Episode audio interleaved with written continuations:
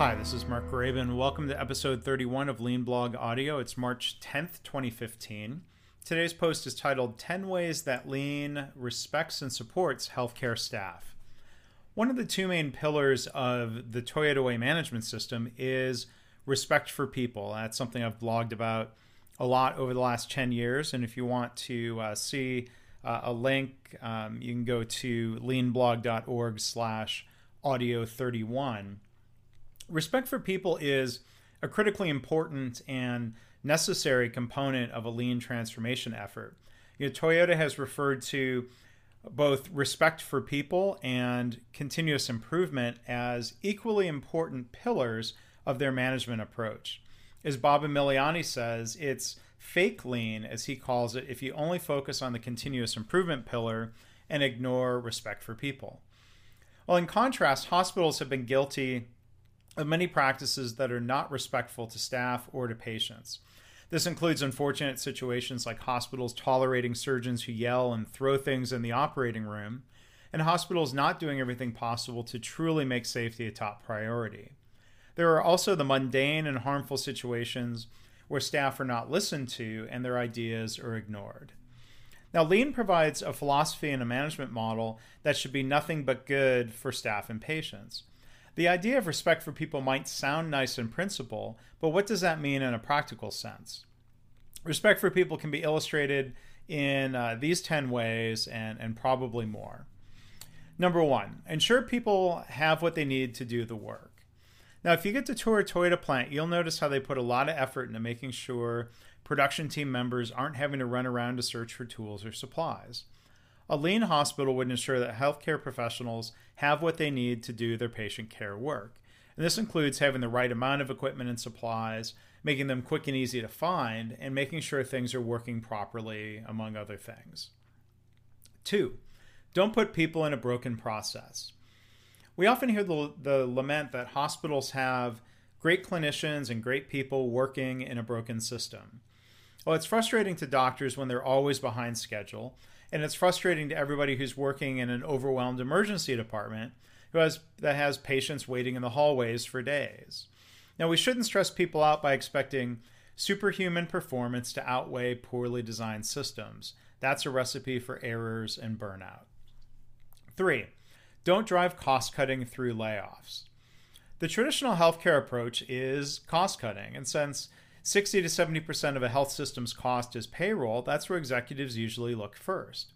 And these cycles of layoffs might harm quality, even though the layoff announcements always claim, quote, patient care will not be affected. And it definitely hurts morale. The best lean hospitals, including ThedaCare, have some form of no layoffs philosophy or a no layoffs due to lean policy, as they find other ways to reduce costs through process improvement. And some CEOs, including Gary Passama from uh, North Bay Health in uh, Northern California, have realized that the old cycles of layoffs haven't really reduced costs, and they're now using lean as an alternative. Four, don't overburden people. Unfortunately, hospitals overburden staff in a number of ways. I've seen nurses with 80 minutes worth of tasks uh, to complete each hour. It's impossible. Now, many people talk about muda, the Japanese word for waste, but we also have to pay attention to muri, the word for overburden, if, uh, if we're going to have a lean culture. Working an exhausting 12 hour shift or multiple shifts in a row might very well be an unreasonable overburden. Overburden leads to errors and harm to patients. And to reduce this overburden, we need to reduce waste and free up time, or five, have proper staffing levels. Now, lean teaches us to to not throw people at a problem, as I say, but there are times when I've seen a department that's actually understaffed, and therefore the staff are overburdened and quality suffers. There are many times when lean can, can be used to reduce staffing levels, but that's best handled by redeploying people to other areas, by growing and providing more care with the same staff, or not replacing people who leave through natural attrition. Now, I've been involved with lean projects where the data unmistakably showed that an area was understaffed, and that then got corrected. Facts trump opinion or feelings on whether we're over or overburdened or understaffed. Six, give help and support when needed. Now, when staff are struggling with overburden or other problems, managers need to be there as supportive servant leaders. We don't leave overburdened staff to fend for themselves or to be tough. You know, a lean culture doesn't look down on people for speaking up when they need help. Again, when visiting Toyota, we, we see how to- employees are encouraged to pull the andon cord and they get help and support instead of getting scowls for stopping the line. Seven, not blaming people for systemic errors. In healthcare, most problems, errors, mistakes, and harm are caused by systemic factors, overburden, poor training, and, and other systemic factors. It's not just lean that believes and teaches this, but we all you know we can also see uh, just culture as a methodology. It's not fair to expect people to be careful in a bad system or when they're overburdened. Lean helps us move away from the traditional name, blame, and shame healthcare environment. And it's not just the nice or the right thing to do. Stopping the blame game is the best way to protect patients and improve quality. 8. Let people do meaningful work. Lean leaders help connect people to the mission and the purpose of their work. A lean culture doesn't just ask why when problem solving or investigating a root cause, it also starts with why and explains why work should be done a certain way. We don't want people to be busy, um, to just be busy, including searching for supplies. That's busy, it's not a good kind of busy.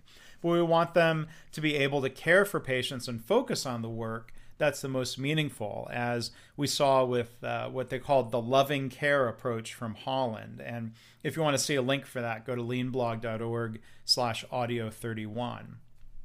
Nine, work to your level of licensure. In line with doing meaningful work, Lean focuses on, for example, letting nurses be nurses, letting doctors be doctors, letting medical technologists be med techs, let pharmacists be pharmacists, letting anesthesiologists be anesthesiologists. It's not at all difficult to see people doing work in a hospital that really should be done by an assistant or somebody with a lower level of clinical training. Hospitals often have a shortage of uh, support staff. While that might seem like it's saving money, um, that's that's not true if the lower level of let's say laboratory assistants means that you're paying a more expensive med tech to do that work. That increases costs and demoralizes staff if they're not allowed to do the right work. 10. Listen and engage people in improvement. And of course, Lean respects people by making it safe to speak up, by listening to them, and by engaging them in the Kaizen improvement process. This is such an important concept that Joe Swartz and I wrote uh, our healthcare Kaizen books about this. And you can get a free chapter and learn more about the books at www.hckaizen.com. Um, we listen and engage everybody in improvement. So, what do you think about this list? What would you add? You know, how does your hospital score on those ten dimensions of lean and respect for people? Again, you can go to leanblog.org slash 31 if you'd like to comment, if you'd like to see this list, or if you'd like a, a graphical version of these uh, these 10 points that you'd like to share with others. Um, so as always, I want to thank you for listening. Um, thank you for being a part of the Lean Blog community.